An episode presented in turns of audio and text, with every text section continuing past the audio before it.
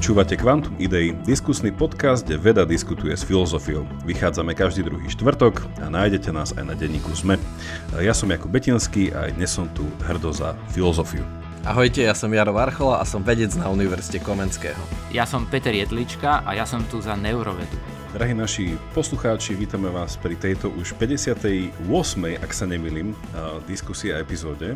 S tým, že dneska zase pokračujeme v našom tradičnom formáte vracajúceho sa hostia, externého spolupracovníka podcastu Quantum Idei Petra, takže Peter, vítame ťa. No a tým pádom už naznačujeme, že o čom sa budeme rozprávať, že dneska to nebude ani vegetariánstvo, ani jednoducho niečo o pevných skupenstvách. Jednoducho bude to zase raz niečo s tou ľudskou hlavou. No a dnes by sme sa chceli pozrieť na pamäť. Neviem, či si niekto z našich posluchačov pamätá, čo sme už o pamäti povedali, ale ja si tak trochu pamätám a vrilo sa mi do pamäte, že už niečo sme niekedy naznačili, takže dneska na to nadviažeme takým priamým aj nepriamým spôsobom. No ja keď som rozmýšľal, že ako by sme to dneska začali, tak ja by som chcel začať citátom takého jedného autora, ktorý veľmi dobre píše a začína viaceré svoje články tak úplne že beletrizované, že máte pocit, že toto bude nejaký román, tak, tak započúvajme sa a potom na to nadviažeme. Takže, takže idem. Napriek tomu, že sa práve začal september, počasie bolo veľmi horúce. William Scoville prišiel ako inokedy do svojej práce a prezliekol... Peter, nesmej sa vyrušuješ. William Scoville prišiel ako inokedy do svojej práce a prezliekol sa do sterilne čistého oblečenia. Na jeho chirurgickom stole už ležal Henry Malayson. Skeville prišiel k jeho hlave, šikovne navrtal do jeho lepky dva otvory a za... ja sám na sebe. Ešte raz. Um, a zaboril mu skalpel do mozgu. Hoci o tom v tej chvíli o tom ešte nemal ani tušenia, zmenil tým históriu neurovedy. No dobre, takže toľko citácia z tohto úspešného uh, románopisca s neurovedeckými čertami, takže uh, všetkým vám potom prepošleme tento Petrov článok ale ja som to chcel teda použiť na úvod, že že, že, tak čo, a, akým spôsobom teda toto tu, Peter, čo som prečítal, že nejako spôsobilo to, že sa začíname rozprávať o pamäti?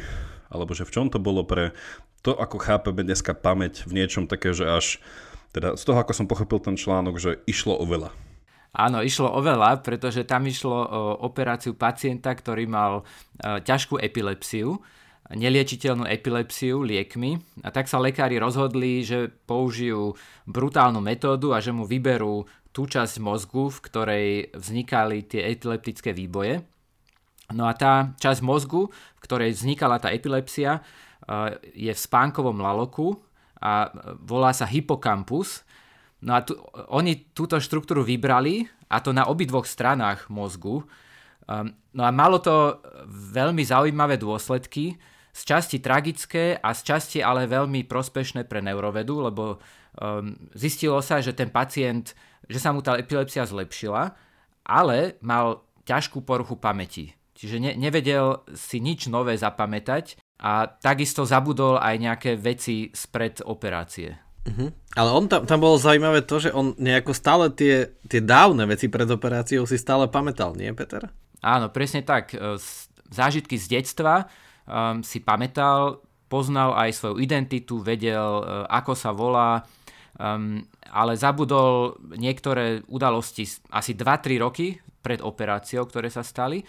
Um, to sa volá odborne, že retrográdna amnézia, teda zabudnutie um, nejakých vecí alebo udalostí dozadu v čase ale mal aj e, tzv. anterográdnu amnéziu, čiže zabúdal smerom do budúcnosti, inými slovami, nevedel si nič vštepiť alebo vriť do pamäti um, dlhšie ako pa- čo trvalo dlhšie ako pár minút. Hej, a potom je ešte taká tretia, čo asi všetci posluchači poznáme, to je, že zabudnete, že niečo máte dnes urobiť, ale to sa volá, neviem ako sa to volá odborne, táto pamäť do budúcnosti ale to je tiež s pamäťou. No dobre, ale, ale späť k tomu vážnemu. Takže, takže ale toto, také, toto je mi vždy prišlo také šokujúce, keď som počul o tom prípade. Peter nám to prosím vysvetli, že, že tak potom ako keby, že v mozgu sú uh, dve pamäte, že jedna taká dávnejšia a jedna taká skorá, že to je také zvláštne, nie? že musí tam byť nejaké dve pamäte, lebo on vlastne niečo zabudol, ale niečo nie.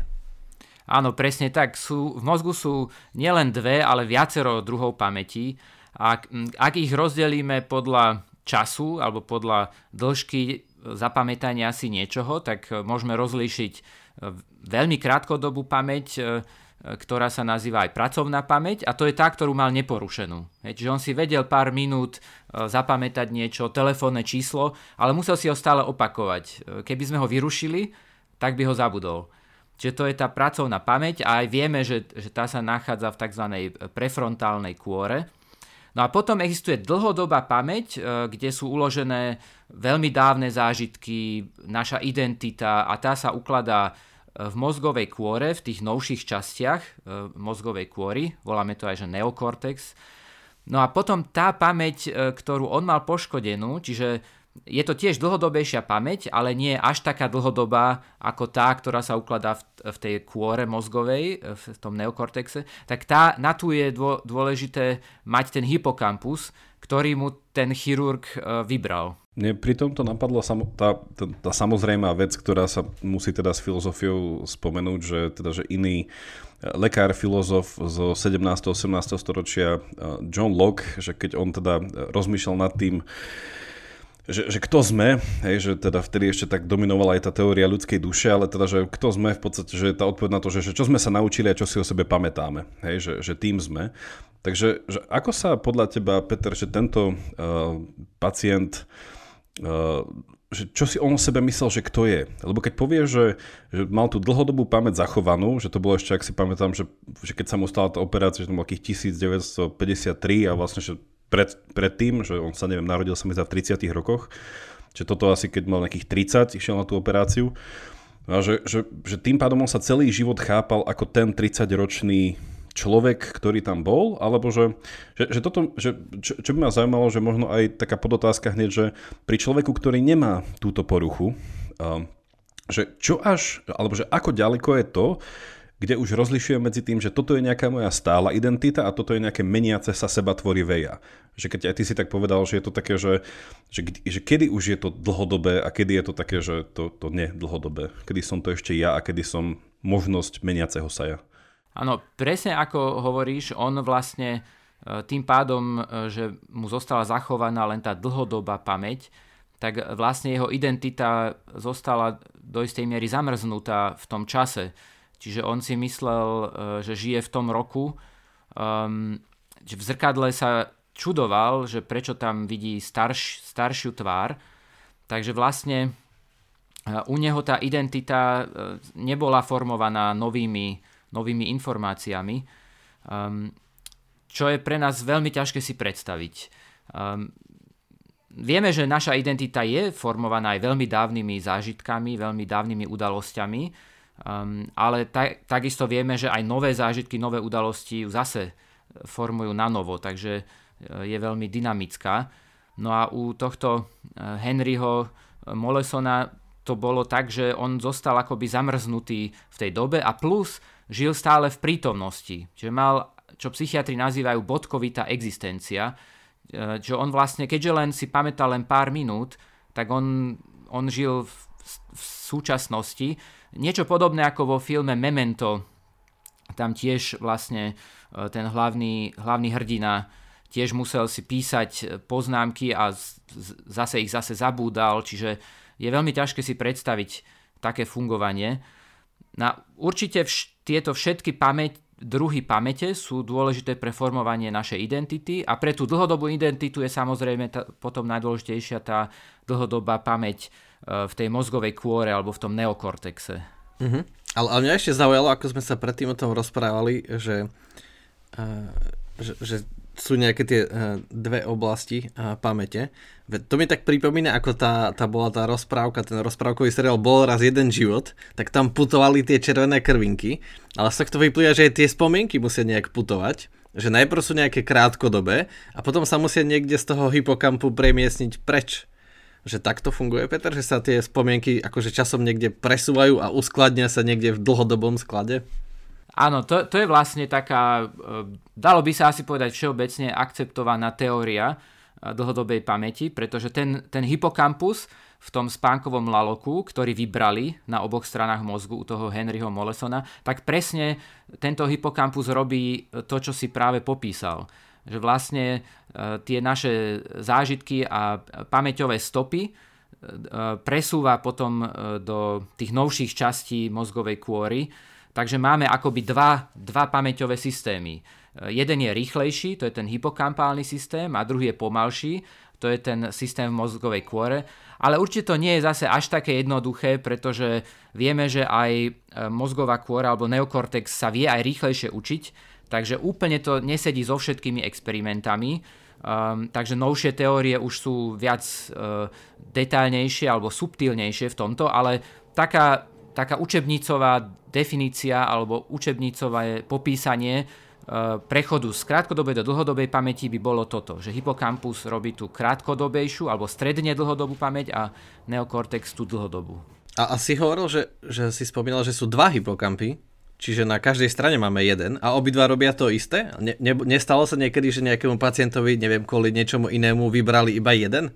Áno, stalo sa a keď vyberú iba jeden, tak zaujímavé, že mozog to vie skompenzovať. Čiže vtedy eh, nemá, nemajú tí pacienti také závažné príznaky ako tento pacient Henry Mollison. Ja do toho ešte skočím tým, že aby som um, dostal uspokojivú odpoveď na moju otázku v zmysle toho, že keď som spojil tu um, naše pojednávanie o pamäti s ľudskou identitou a keď som naznačil teda, že, že, že, že keď sa povie tá dlhodobá pamäť, že to je to, kto som, hej, z toho nejako čerpám, že to je tá sedimentácia nejakých mojich zážitkov, skúseností a tak ďalej.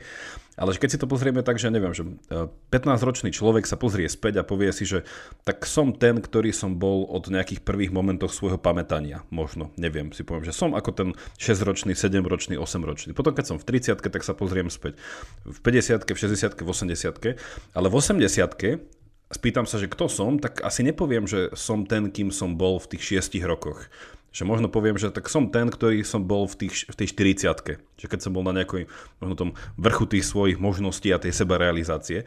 Že tá moja otázka, že ešte raz keď položím, že keď poviem, že z toho dlhodobého hľadiska, z tej dlhodobej pamäti, že to je to miesto, kde sa tá identita nejakým spôsobom uchováva, že, že to, čo asi naznačujem, je, že nemení sa naša identita naprieč tým, ako stárneme, že ten 80-ročný človek sa sám seba bude považovať za toho staršieho 40 ten 40 bude sám seba považovať za staršieho puberťáka a ten 10-ročný človek ešte sám seba v podstate nemá za čo považovať.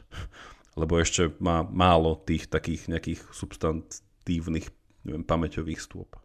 Áno, my, myslím, že v niečom máš pravdu, že to takto funguje, ale asi je tiež pravda, že aj ten 80-ročný pokiaľ nemá teda už poruchy pamäte, um, tak si ešte pamätá aj, aj čas z detstva, čiže je to stále súčasťou jeho identity, aj keď samozrejme asi tie, tie udalosti, ktoré sa stali neskôr, ho formujú možno viacej. Asi je to aj dosť individuálne, že ktoré zážitky sú emocionálnejšie, ktoré menej, pretože my si zapamätávame hlavne tie zážitky, ktoré sú veľmi emocionálne to sa tiež celkom dobre rozumie na, na úrovni mozgových mechanizmov. No, no my si vlastne aj vieme prekresľovať spomienky, nie? Čo akože ne, neznie vôbec akože tak eh, na prvý pohľad to môže si tak, že paranormálne, že, že čo, že ako si môžeme meniť spomienky, ale že keď sa na tým aj tak bežne zamyslíme, eh, niektorý, eh, niektorý moderný psychológ to tak opisoval, vlastne, že to je úplne logické, že žijete v niečom, nejaké, že pracujete, chodíte tam 10 rokov do tej práce a potom v 11. rok zistíte vlastne, že majiteľ je nejaký zapojený do nejakej mafie alebo niečoho, tak vlastne sa vám preklesia tie spomienky, že vy ste mali pocit, že OK, chodím do práce, robím niečo zmysluplné, je to fajn, ale sa vám to celé prekreslí. Ale alebo keď sa dozviete, že vás podvádza vaša partnerka, váš partner proste a tak ďalej, že a takéto veci, že prekreslia tie spomienky, čo je zároveň celkom logické, čiže aj to, čiže sa to deje, hej? A máme na to aj nejakú neurovedeckú, Peter, akože podporu? Určite je pravda, z psychológie vieme, že interpretujeme udalosti, takže súčasťou tej pamäti sú aj interpretácie, neukladáme čisto fakty, teda ukladáme aj fakty, aj udalosti, tam sa inak tiež rozlišuje medzi pamäťou na fakty, to je semantická pamäť a na udalosti to je epizodická pamäť, ale človek vždy aj interpretuje, čiže uh, určite tie interpretácie ovplyvňujú našu pamäť a môžu tie pamäťové stopy dať do úplne iného kontextu a to, to sa stále mení. A ešte, ešte keď, aby sme, ešte keď už odbočíme potom od toho hypokampu, a, tak ja teraz, keďže moja pamäť je tiež nedokonalá, neviem, musím si dať skontrolovať hypokampus, tak si nepamätám, či sme sa v, v posledných epizódach bavili aj o tom, že sú známe prípady, napríklad, že londýnsky taxikári alebo profesionálni hráči počítačových hier strategických, že majú proste väčší hypokampus že vlastne sa dá to takto napumpovať. To je pravda, Peter, že keď ho veľa používame, že, že niekto povie, že ja mám zlú pamäť a niekto povie, že, niekto má že neviem si zapamätať mena, alebo čo, že to má to nejaké vedecké opodstatnenie? Áno, áno, je to založené na štúdii, na experimentálnej štúdii, kde naozaj skúmali londýnskych taxikárov a zistili zmeny veľkosti hypokampu. No a to je vlastne veľká téma e, v neurovede, že ako vlastne sú tie pamäťové stopy v mozgu uložené. No a vieme, že tam veľkú úlohu zohrávajú zmeny tých synaptických spojení a tie sa nazývajú plasticita. No a táto plasticita vedie k zmene štruktúry mozgu. Ale to je asi Jakubova obľúbená téma, lebo to súvisí s novými kanálmi. Tá plasticita. To si nepamätám. Prečo? Mali by sme spraviť ešte taký zvlášť podkanál nášho podcastu, že iba rozhovorí s Petrom, aby tieto naše in, in, interné humorné odkazy na seba lepšie od, no, odkazovali. Ale ja, ja som sa chcel uh, spýtať, neviem, či úplne, že, či v tejto súvislosti, keď uh, asi sa to bude dať prepojiť, že, že, taká, že pár faktických informácií, že prvá, že Eh, že ktorý je Peter teraz takže nejaké, že, že čo sa vníma je, že nejaký najskorší vek, keď si začíname pamätať? A to bude asi tá odpoveď nejako rozlišovať, že aký druh pamäte, lebo však pamätáme si od, eh, od toho, čo začíname byť asi. Uh, len teda, že, že, čo, že čo sa teraz nejakým spôsobom vníma, že, že najskôr si pamätám nejaké zážitky, keď som sa bol sánkovať, mal som 3 roky, 4 roky a tak ďalej. A že, a že s tým spojená otázka je, že, e, že ktorý je nejaký ten, e, ak je nejaký štatistický, že vek, keď už sa povie, že človek si viac menej že všetko pamätá. A, že, a prečo je to tak? Že či už naozaj, že v tom momente, či sú tie spojenia natoľko, Uh, že, že, či opäť s tým má niečo dočinenia tá, tá, tá plasticita tých, tých synapsí a tých spojení tam? Áno, plasticita súvisí so všetkým um, a s tým súvisia aj tie, tie jonové kanály, ktoré spomínal uh, Jaro pretože, pretože tie zmeny synaps sa naozaj dejú na úrovni molekúl, na úrovni receptorov. Ale aby som sa vrátil k tvojej otázke, a psychológovia to ešte stále skúmajú, že čo si dieťa kedy pamätá a čo si uvedomuje. Je tiež rozdiel medzi tým si niečo zapamätať a vedome si to zapamätať. Aj pamäť sa delí na dve veľké skupiny, na tzv. explicitnú pamäť a implicitnú pamäť. A tá explicitná pamäť je taká, E, ktorú môžeme formulovať e, slovami, čiže vieme vyjadriť, že sme sa niečo naučili alebo sme si niečo zapamätali, nejaký fakt alebo nejakú udalosť. Kdežto tá implicitná pamäť, e, to sú napríklad zručnosti, ktoré sa tiež učíme, zapamätávame si ich, ale nevieme ich vyjadriť slovne. Napríklad šoférovanie. Šoférovanie sa uloží potom do podvedomých mechanizmov. No a takisto u detí potom je niekedy ťažké rozlíšiť, čo je vedomé zapamätávanie, čo je nevedomé. A ešte tie deti, samozrejme, že oni majú pamäť už skorej, tak ja mám e, trojročného syna e, Jonatána, ktorý už teraz si pamätá veľa vecí, najlepšie si pamätá superhrdinov, e, ako je Spider-Man a Hulk, čiže on už má tú pamäť, ale že čo si bude pamätať za 5 rokov, to neviem, lebo možno keby, že teraz pozerá e, filmy o Supermanovi, možno, že by zabudol na Spidermana. Čiže on teraz už má pamäť, ale že čo si bude pamätať dlhodobo, je zase iná otázka. Uh-huh. A možno by ste mohli aj e, posluchačom tak trochu aspoň vysvetliť, že, že čo je toto neuroplasticita že, že na takom iba akože veľmi jednoduchom príklade, že, že keď, možno ste počuli, že keď sa učí nový jazyk, napríklad učíte sa po anglicky, tak niekedy hovoria niektorí učitelia alebo niektorí pedagógovia, že treba do slovo sa s ním stretnúť 17 krát a zrazu si ho už budete pamätať.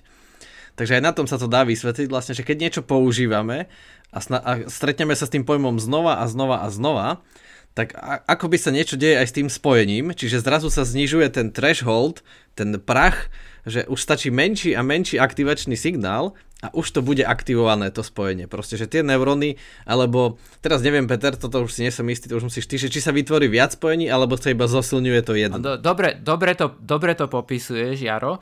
Um, deje sa dvoje, čiže sa zo, zosilňujú sa tie spojenia synaptické, čiže spojenia medzi nervovými bunkami, ktoré tam sú, ale poznáme aj plasticitu, nazývame ju, že štruktúrálna, kde sa naozaj tvoria aj nové spojenia alebo zanikajú spojenia.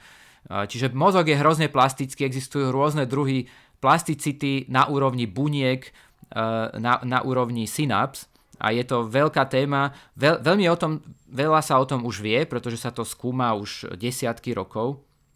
No a ako hovoríš, keď niečo viackrát počujeme alebo sa s niečím stretneme, tak, tie, tak nám to aktivuje nejaké nervové bunky a ich spojenia a tieto sa zosilňujú. A tým sa vytvára nejaká um, tá pamäťová stopa a to je vlastne súčasná predstava, že ako je tá pamäť uložená. Čiže nie je uložená v nejakej jednej bunke, že čo ja viem, uh, keď vidíme obrázok uh, Hail Berry alebo, ja neviem, alebo Spidermana, takže to, ten sa nám zakoduje v jednej nervovej bunke. To by ani nebolo veľmi, veľmi dobré, pretože keby tá nervová bunka náhodou zomrela po, po nejakej party, kde človek viac vypije, tak by zrazu zabudol na to, že existuje Spider-Man uh, alebo Hail Berry. Ľudstvo by týmto veľmi utrpelo. to by čiže, čiže je to e, uložené vo viacerých bunkách, čiže dalo by sa povedať v populácii buniek. Um, a zaujímavé inak, e, že podobne ukladajú informácie aj, aj umelé neurónové siete, nielen tie naozajstné v mozgu. Um, a to je zase celá jedna, celý jeden odbor, ktorý sa týmto zaoberá, strojové učenie alebo machine learning. Čiže a, v obidvoch, aj, v aj v neurobiológii, aj v tomto machine learning hrá tá synaptická plasticita veľmi, veľmi dôležitú úlohu. Mňa, Peter, napadla taká otázka, uh, že aj posunieme všetky referencie, o ktorých hovoríme opäť do do popisu, že e, taký ďalší článok, ktorý si poslal, teda ktorý si už dávnejšie napísal, e, kde teda už boli e, viacej detálne rozpitvané, alebo teda hovorené o tých slimákoch, ktorí sme naznačili.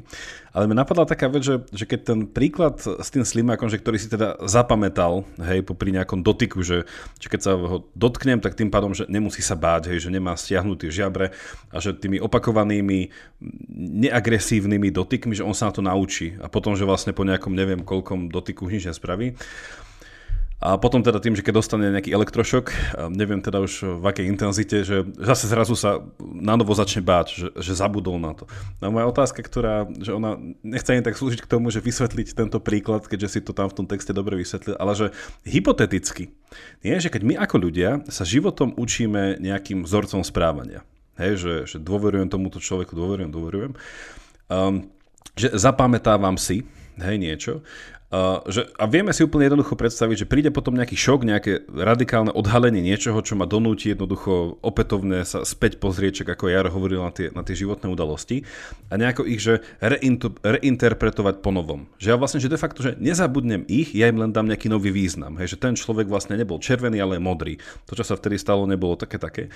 Ale hypoteticky, že dalo by sa nejakou formou, ja neviem, že, že ktorej časti mozgu, či už nejakou stimuláciou, alebo že možno aj to, čo sme sa teraz bavili uh, o, o našom, no, o, o tom Henrym, že bez toho, aby sa musela chirurgicky akože vyťahnuť nejaká uh, časť toho mozgu, ale že nejakou stimuláciou vonkajšou, že dalo by sa spôsobiť to, že ten človek selektívne niečo zabudne? Že, že, že, že ako, ako pri tom Slimákovi, že by som spravil nejaký elektrošok človeku, ktorý by mu teda iba spôsobil, že zrazu niečo, hej, že zase sa bude báť. Hej? Ale on zabudne, že to, to predtým, to učenie sa toho celého, ale nebude robený nejaký fyziologický zásah do jeho, do jeho mozgu. Úplne takým, že tým vyťahnutím toho nejakej časti toho hypokampu alebo celého. Áno, no vlastne v základnom výskume sa snažíme pochopiť, ako pamäť učenie fungujú, ale samozrejme cieľom je aj e, v klinike potom pomôcť ľuďom, ktorí majú poruchy pamäti, ale, alebo aj poruchy zabúdania. Um, Pretože dôležité je nielen si veci zapamätať, ale tiež je dôležité aj niektoré veci zabudnúť, najmä napríklad traumatizujúce veci. Um, čiže v takom prípade by bolo naozaj dobré mať nejakú metódu, pokiaľ teda nepomáha psychoterapia alebo, alebo nejaké lieky, tak by bolo dobré mať ešte nejakú ďalšiu metódu, ktorá by pomohla ľuďom napríklad zabudnúť na traumatizujúce zážitky. A existujú snahy o toto, Um, neviem, nakoľko to funguje v klinike, ale napríklad uh, ľudia skúšajú používať magnetickú stimuláciu. Proste s magnetom um, idú ponad, ponad mozog a je to neinvazívne, nie je to krvavé, čiže netreba robiť žiadnu operáciu a dá sa ovplyvňovať aktivita nervových buniek a ich plasticita. Čiže v tomto, v tomto bežia uh, aj klinické štúdie pri depresii alebo uh, posttraumatickej stresovej poruche a zase na druhej strane iným pacientom, napríklad ktorí majú Alzheimerovú e, chorobu alebo iné, iné typy demencie, by pomohlo, keby sme im vedeli skôr udržať tie spomienky, ktoré ešte majú. Um, no a, ale ešte sme veľmi ďaleko od toho, aby sme napríklad implantovali nejaké čipy hypokampálne do, do mozgu. Od toho sme ešte ďaleko, aj keď samozrejme veci snívajú a možno, že v ďalekej budúcnosti to bude možné. No, mne napadlo, že vlastne filmári sa do, veľmi dobre pohrali s touto myšlienkou už z roku 2004. Neviem, či si spomínate na film Eternal Sunshine of Spotless Mind. A to je väčší úsvit nepoškodenej mysle. A tam hral Jim Carrey a Kate Winslet a ten film bol presne o tom, že, že oni mali za sebou nejaký vzťah, ktorý nedopadol dobre No a teraz bola taká spoločnosť, že, že prišli a na noc ho uspali, dali mu tú masku, asi to bolo na magnetickom, na magnetickom poli proste a celú noc mu tam vymazávali spomienky na ňu. Že, a, a to bolo presne také, že sa hrali s tou pamäťou, že mu selektívne vymazávali spomienky na ňu a bolo to také, že, že tam prišli nejaký akože v plášťoch a nasadili mu tú masku, ale samozrejme má to aj nejakú inú zápletku, že sa to úplne nedalo, nefungovalo. Ale to tiež vlastne sedí s tou teóriou, že tie, že tie spomienky, ako povedal Peter, že to nie je uložené v jednotlivých bunkách, ale tým, že to je v tých spojeniach a v tom networku, v tej šialnej spleti, tak je to ťažké akože niečo vymazať, lebo je ťažké identifikovať, že ktoré spojenie je za ktorú spomienku zodpovedné, to je Hej, to, to je akože, to, od toho sme strašne ďaleko, že, že keď, e, keďže takéto výskumy sa robia bežne proste, že e, že niekoho posadíte a dáte si, že spomen si na to, na to a sledujeme, že ktoré časti mozgu mu zasvietia že táto, akože to, toto zobrazovanie vieme urobiť, ale to, že kde sa to skrýva, ako to funguje, to je proste šialné. Že niekedy aj pri veľmi jednoduchých veciach proste svietia časti v mozgu hoci kde. Nie? Že, že človek iba na bežný zrak proste používa ta, takú veľkú kapacitu uh, mozgu a že to svietí kade tade. Proste, že je to hrozne ťažké izolovať, kde sa to. Ja som chcel doplniť, že ešte aj starší kinematografický kúsok je, ktorý nám hovorí o ďalšom nástroji. Verím, že všetci z nás sme tu videli, že mužov v čiernom, to je 1997, a tam nie, ten neuralizer, že pozrite sa sem, cvaklo to a kompletne to teda človek potom nahovoril interpretáciu, že, že, a to je zaujímavé, že on mu ne, nevymazal fakty z hlavy, ale dal mu nejaký nový interpretačný vzorec, hej, že ona je taká, hento sa bla, ale že to, takže mňa to vedie k tomu, že dáva to vôbec nejaké e, rácio, Peter, okrem toho, že by to bolo nejaký e, sci-fi verzia hypnózy, že snažiť sa ovplyvniť pamäť cez oči, lebo v podstate to bol záblesk, teda, že, že nejakým spôsobom to človeka asi nejako, neviem, či oslepilo.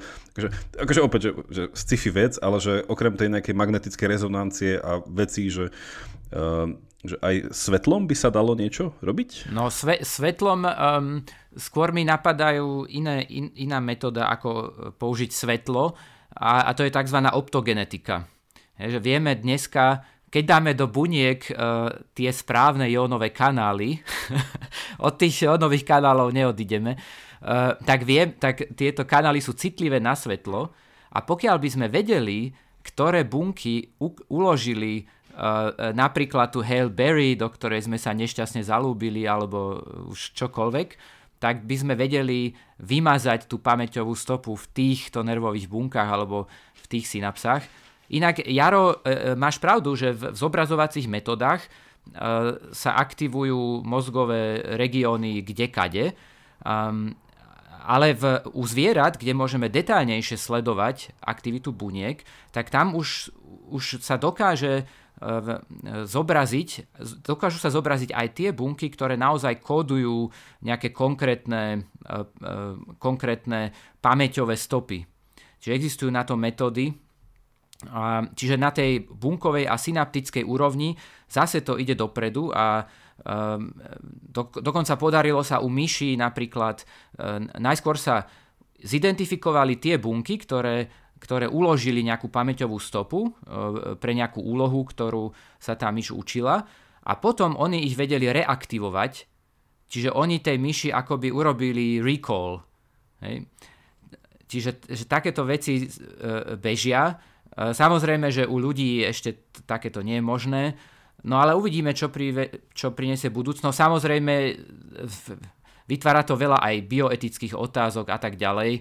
Um, ale, ale je zaujímavé, že, že tú pamäť, ale aj to zabúdanie čoraz lepšie ro, rozumieme aj na tej synaptickej úrovni, aj na molekulárnej úrovni jónových kanálov. Mm-hmm. No, ja, ja by som povedal, že možno v takej sci-fi predstave, ktorá nie je úplne iracionálna, sa dá predstaviť, že aj tým svetlom by sa dalo, lebo keď si zoberieme ten machine learning, tak tým, že mu dám nejaký pattern, keď nájdem nejaký vhodný pattern obrázkov, ktorý akože pixelov, tú kombináciu pixelov, tak ho úplne môžem zmiasť.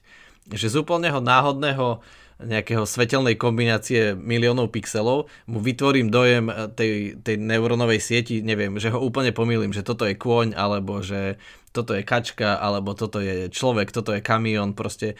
A niečo také by mohlo, za predpokladu, že, že ľudský mozog funguje podobne, že keď dám nejakú tú zvláštnu presnú kombináciu tých inputov, lebo aj človek má nejakých 16 megapixelové videnie, čiže vlastne v maxime môžeme mať 16 miliónov buniek, ktoré zachytávajú ten vstupný signál toho svetla, že možno keď našli nejakú kombináciu, lebo ten, tie vstupná, t- tiež je to proste neurónová sieť, že tá vstupná, ako to povie, ten vstupný level, uh, ten, ten prvý rad tých buniek sa potom to prenáša signál ďalej a ďalej a ďalej, čiže teoreticky by sme mohli spustiť takúto reakciu. Inak uh, je to zaujímavé porovnať tie umelé neurónové siete a naozajstné, lebo samozrejme, že aj my dostávame informáciu cez zrak, ale keď si zapamätávame e, nejakú udalosť alebo nejakú osobu, tak ju nemáme uloženú len čisto obrazovo.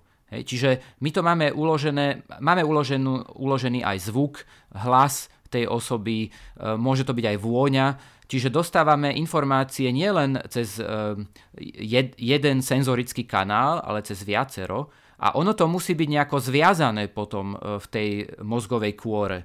To, to je tzv. problém bindingu, že ako dať dokopy tie informácie do, do nejakých konceptov a to sa rozumie, tomu sa rozumie čiastočne, ale nie, nie úplne.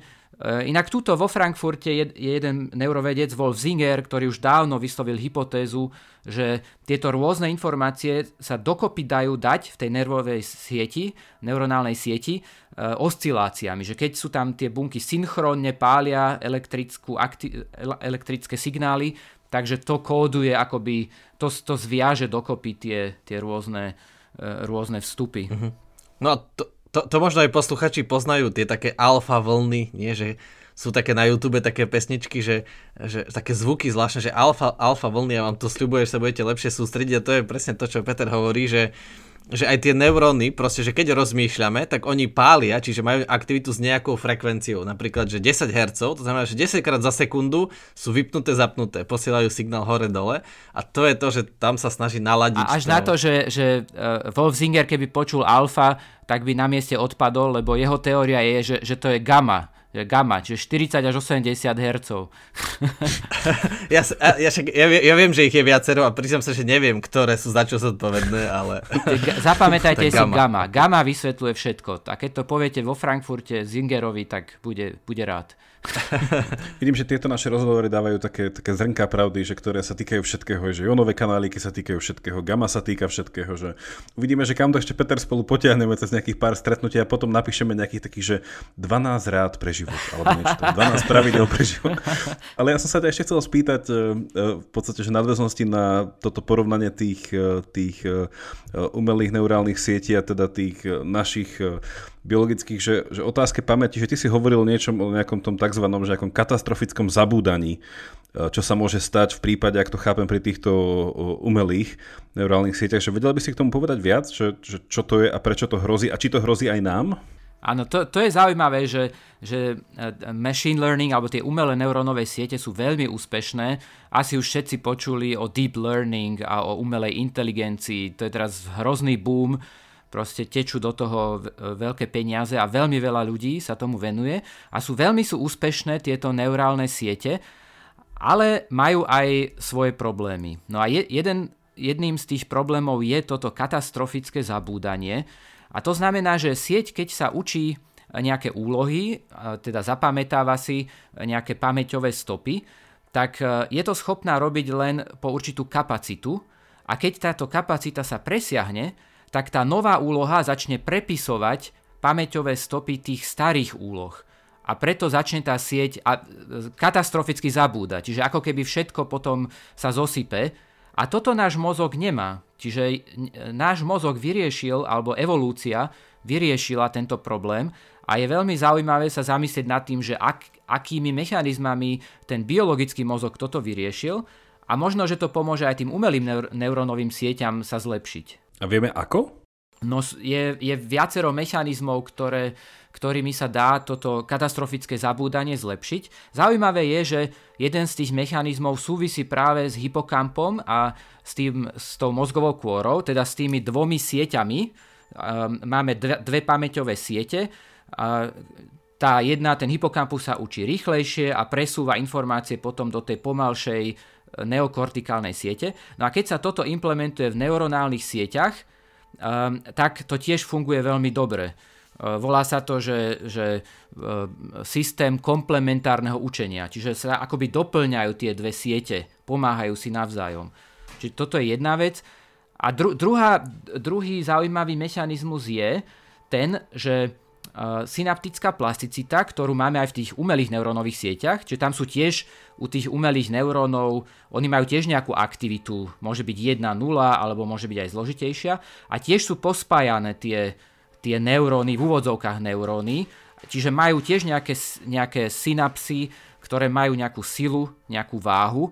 A vlastne keď sa tá sieť učí, tak mení váh, váhy tých synaps a tým ukladá tie vzorce aktivity.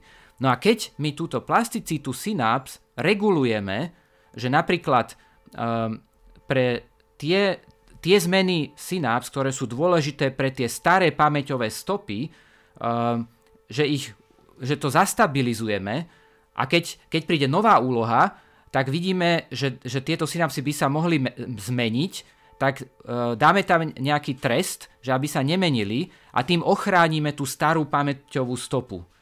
E, no a toto vlastne funguje veľmi dobre, čiže akoby regulujeme tú plasticitu synaps. A zaujímavé, že v mozgu poznáme podobný mechanizmus, a toto sa podľa mňa bude Jakubovi páčiť, lebo uh, nazýva sa to, že metaplasticita. čiže, čiže ide tu o plasticitu plasticity, čiže o metaplasticitu. Čiže, čiže synaptická plasticita sama o sebe je plastická a jej plasticita sa dá regulovať. Nie iba Jakubovi, ale aj Zuckerbergovi sa to páči. Toto nové poznanie nás rozmetáva.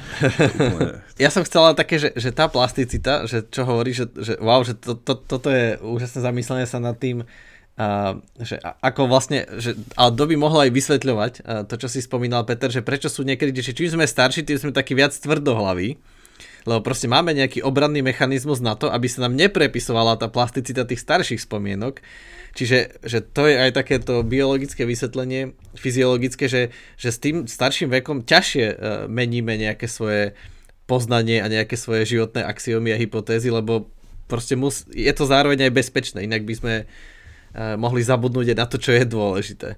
Čiže ano, to je to šialené. Ale ešte to má jeden taký dôsledok, tá plasticita, taký, ktorý môže byť pre našich poslucháčov aj mladších veľmi zaujímavý a to je to, že vlastne to umožňuje, že keď si myslíte, že máte zlú pamäť, tak to sa dá veľmi rýchlo zlepšiť.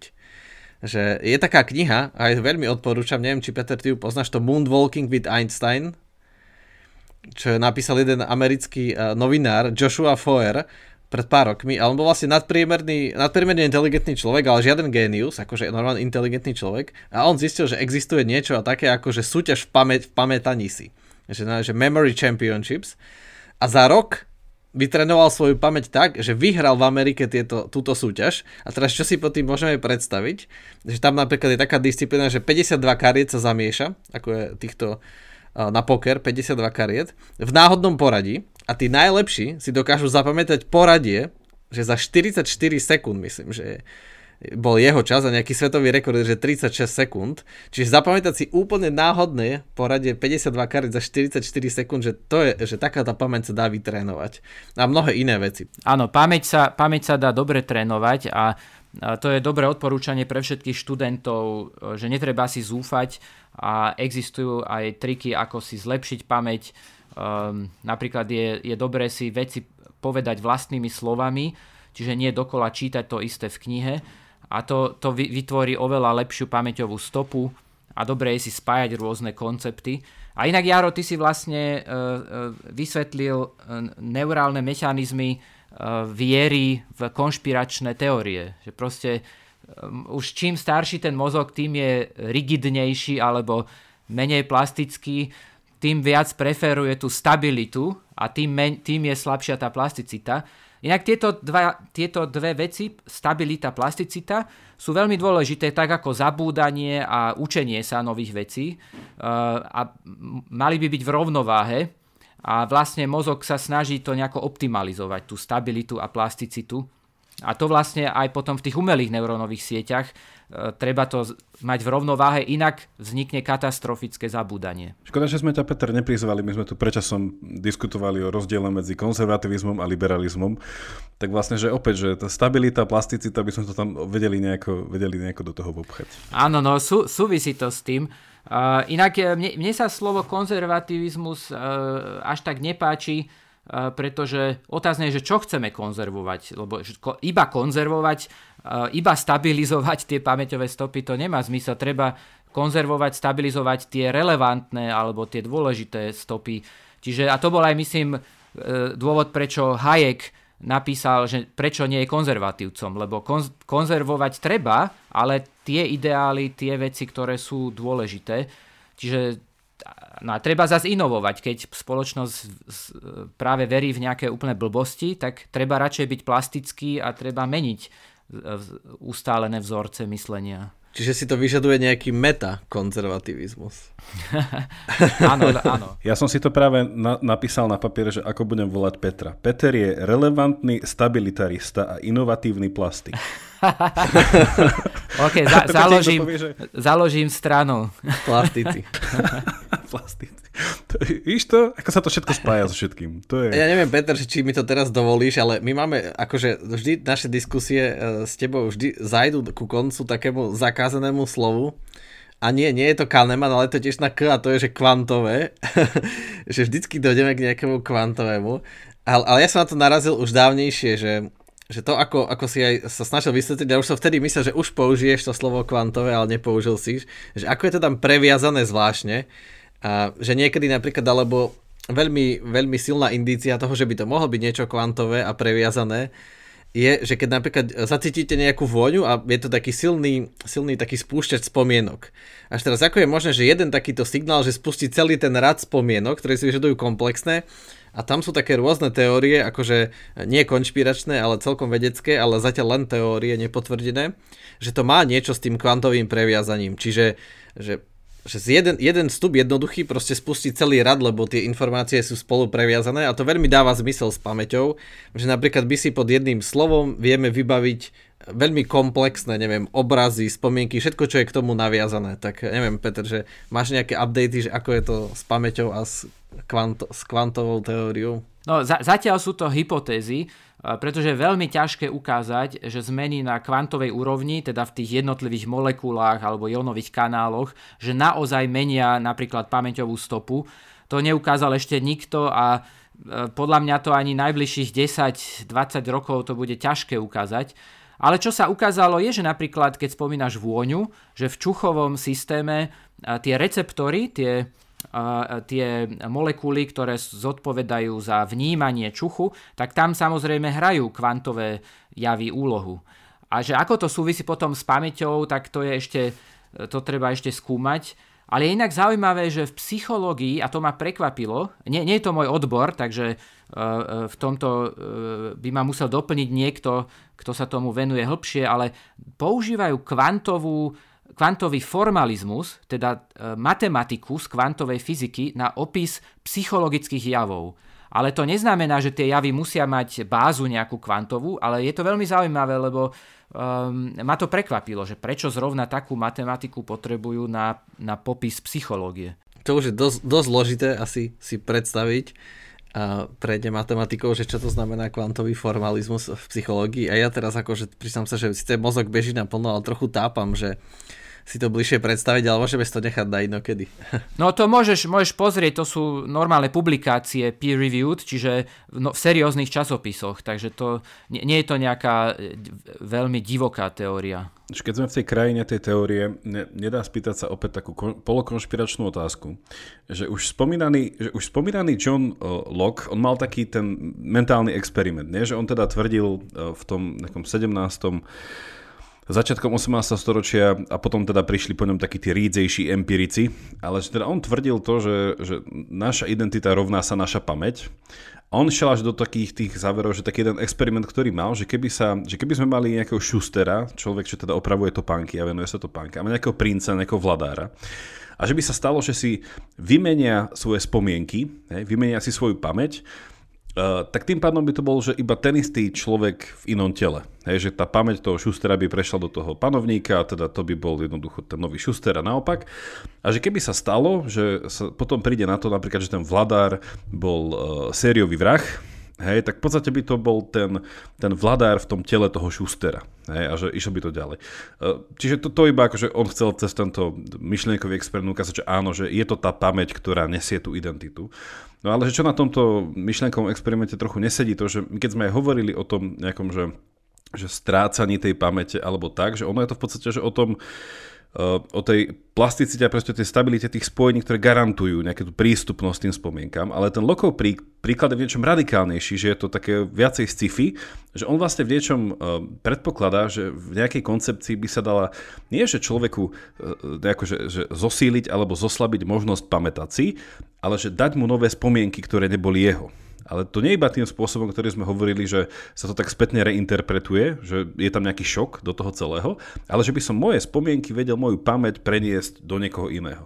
No a moja tá, tá, tá experimentálna otázka je, že, že že toto by sa nejakým spôsobom, že dalo tým, že, že nejako, že vystimulovať to v hlave toho druhého človeka, že nielen, že mu ovplyvním vlastné spomienky, ale možno mu tam ja neviem, že, e, že vytvorím nejakým zmenom, e, proste pomenením tých spojení, že úplne, že z toho tak kreatívne vytvorím že niečo nové, čo sa mu nikdy nestalo a tým pádom by som mohol mu nahrať že moj, moju pamäť do jeho, do jeho pamäť. Že, že, že, že toto je už úplne science fiction, alebo že dalo by sa cez to nejako k tomu, neviem, že o neskôr, neskôr, neskôr dopracovať. Že úplne sa milil ten log, že bolo to nemožné? No zatiaľ je to science fiction, zatiaľ to nie je možné.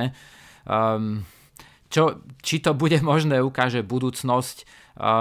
A potom to tiež už súvisí s filozofickými témami, o ktorých sme sa bavili aj v minulých e, podcastoch, ako je napríklad vedomie. Hej, že dá sa vedomie úplne teda zredukovať na tie synaptické spojenia a nervov, nervovú aktivitu alebo nie. Ak by sa to dalo, ak by to bolo naozaj e, čisto uložené v tých synapsách a nervových bunkách, tak teoreticky za, ja neviem, za 100 rokov, keď neurovedci budú vedieť namerať všetku aktivitu na všetkých synapsách a budú ju vedieť aj manipulovať, tak teoreticky by to bolo možné ale je to aj filozoficky, filozoficky otvorená otázka. Uh-huh. A ja, ja myslím, že tiež trochu viem odpovedať na Jakubovú otázku, že asi Locke eh, používa takú predstavu spomienok, ako keď ste videli Harryho Pottera, tak ako ten Dumbledore vyťahoval z mysľou misi yeah. tie spomienky. A, ale to, ako nám to tu Peter vysvetľoval, takže že, že to je také iné, že, že spomienky nie sú niečo také, čo sa dá izolovane vytiahnuť, ale že tá naša pamäť skôr spočíva v tom nastavení toho vzorca, že to je také nejaké také okno, cez ktoré sa pozeráme na tie veci, že zrazu uvidíme nejakého človeka a tým, ako tam máme nastavenú tú plasticitu, tak nám to spustí nejaké veci, lebo, lebo te, tento input nám pripomenie to a to, lebo takto je nastavené, že je to skôr také že tá pamäť je taká statická v zmysle tých nastavení, ale že to je taký ten zložitý network, ktorý je nejako nastavený a niečo vyvolá, že to nie je ako niečo také, ako z tej mysle si takéto izolované, že ako tie Spider-Manové bunky. Že, že v tomto sa mi zdá, že akože aj to by sa dalo meniť samozrejme, nie? Však Peter, môžeme to, plasticita znamená, že sa to dá meniť, a, ale je to in, iná trochu predstava. Áno, áno, je to, je to veľmi, je to oveľa zložitejšie, lebo vlastne aj ten pamäťový proces uh, má také štyri fázy, že najskôr sa vštepuje pamäť, čiže to je tá plasticita, potom ju musíme uložiť, to sa volá aj konsolidácia, čiže sta, to je tá stabilizácia alebo stabilita. A potom sa to niekde musí uskladňovať, že to je uskladnenie. A potom ešte zase, keď si chceme spomenúť na niečo, tak je to vyvolávanie z, z pamäti. Čiže máme tieto štyri procesy a z, med- z medicínskeho hľadiska je aj zaujímavé, že každý tento proces môže byť narušený. Napríklad u Alzheimerovej choroby, tak tam sa skôr roz- rozpadáva ten pamäťový sklad. Hej, že bunky zanikajú, synapsy zanikajú, čiže sa, sa nám rozloží ten pamäťový sklad. E, ale napríklad, keď si buchneme hlavu a e, máme otraz mozgu, tak si chvíľku nevieme vyvolať z pamäti uložené pamäťové vzory, ale potom to neskôr príde. Čiže nerozpadol sa nám ten sklad, ale len vyvolávanie z neho. No a pokiaľ nepochopíme všetky tieto fázy e, na, na všetkých úrovniach, aj na tej molekulárnej a bunkovej, tak asi nebudeme môcť meniť e, pamäť tak, ako to navrhoval ten log. Svetlé zajtrajšky, keď budeme mať aj tie myslomisy potom ti príde. Ale vlastne tam ešte dôležitejšie budú tie čarovné prútiky, aby sme vedeli tie myšlienky vyťahovať. Dobre, ja som si na teraz tak spomenul, že vlastne chceme pozdraviť aj našich patrónov. A teda, ak sa vám naše diskusie páčia, tak je možné nás e, podporiť e, za našu veľmi stabilnú výšku podpory. 3-14 e, mesačne dostanete sa k záverom každej našej diskusie, takže ďakujeme, že nás podporujete. No a týmto sa aj dostávame do záveru tej dnešnej diskusie a pre tých, ktorí by ste chceli ešte s nami pokračovať, tak vypočujte si aj túto extra extra časť a ešte úplne, že prakticky som sa chcel teda Peter spýtať, že ty už si niečo o tom hovoril, že ako zlepšiť svoju pamäť, ale počul si niekedy o, tom, tý, o tých, tých mentálnych eh, zámkoch? No, áno, počul som o tom, to myslím, že funguje. No, môžeš vysvetliť e, poslucháčom. To som sa chcel spýtať, či to funguje alebo nie. Lebo to bolo v podstate že také predstavenie si, že, že moja myseľ je ako dom. Áno, áno. A keď si chceme čo zapamätať, tak si musím to asociovať s tým, že, že kde to dám a potom keď si to vyvolávam, tak sa musím spätne vrátiť do toho, že, že ako vkráčavam, že ja si tam spravím pre, takúže virtuálnu prehliadku hej, nejakého múzea, ktoré je plné p- spomienok a pamäti, len to robím vedome, že si to tam... No ja sa musím priznať, že ja som to aj, ja som aj tú e, knihu e, ten Moonwalking with Einstein, že už, že už dávnejšie čítal. A vtedy som skúšal aj tie mentálne záky, akože mne to veľmi nešlo, priznám sa. Ale potom som niekde čítal, že vlastne, že aj e, rôzni ľudia majú rôzne, takže, že, že iné asociácie na nich fungujú lepšie. Že, že niekto to má viac vizuálne, niekto to má takto cez takýto príbeh, alebo neviem čo. Tak pre mňa to asi iba nefungovalo, ale to som sa chcel spýtať, že či nevieš náhodou, Peter, o tom, že či je to akože seriózna vec, že to naozaj takto mysel funguje v takomto zámku. Ale myslím, že to je seriózna vec, že to používajú uh, ľudia, ktorí si trénujú pamäť. A inak e, podľa mňa tam určite bude hrať úlohu aj e, hypokampus, pretože v hypokampe ukladáme priestorovú orientáciu. Vlastne to je prítomné už u potkanov, u myší a aj my si pamätáme veci priestorovo, takže toto nám asi pomáha aj si zapamätať iné veci, e, čiže tá priestorová orientácia. No však asi, asi je to na akože podložené na, na tom hypokampe, presne, že to je ten mechanizmus, to je ten orgán, to je ten mechanizmus, ten hypokampálny, ktorý nám umožňuje akože v real time vytvárať si spomienky a preto to ľudia trénujú, že vlastne to chceme od dobrej pamäte, aby v krátkom čase ukladala tie spomienky a tie akože cez priestor to je veľmi intenzívne. Že mne to fungovalo, keď som si to skúšal, a aj sú takí ľudia, ktorí si akože všetko vedia predstaviť a majú extrémne dobrú pamäť práve tým, že všetko si vedia premeniť na obraz že, že čísla pre nich znamenajú nejaký obraz, slova, mena, všetko si proste vidia v obraze a veľmi dobre to funguje. Čiže, ale tú knihu odporúčam a môže byť taká motivačná, že skúsiť si. Čiže aj na Jakuba to fungovalo aj na mňa, ale asi sme nevydržali ani on, ani ja, že by sme to dotiahli do konca, ale tak ja vlastne v tomto kontexte iba pozmením známy slovanský idiom, že keď sa zvykne povedať, že nežite vo vzdušných zámkoch, vlastne čo máte robiť je ži, žite v mentálnych zámkoch a pamäťových, že tie pamäťové zámky, že to je to, čo kam, kam sa chceme dostať. Dobre, tak Peter, ďakujeme ti, že si aj dneska bol s nami a poďme teda do našeho extra obsahu. Ďakujem za pozvanie. Áno, ďakujem Peter a majte sa. Ahojte.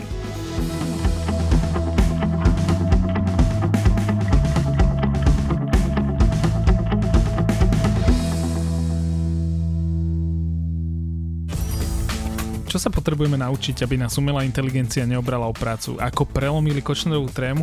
A na čom najviac zarába Apple? Ja som David Tvrdoň. A ja som Andrej Podsúbka a každú sobotu v podcaste Klik s Davidom rozoberáme nové správy o technológiách a sociálnych sieťach. Náš podcast Rodiny Sme nájdete na sme.sk lomka klik alebo všade, kde sa dajú počúvať dobré podcasty. Každú sobotu.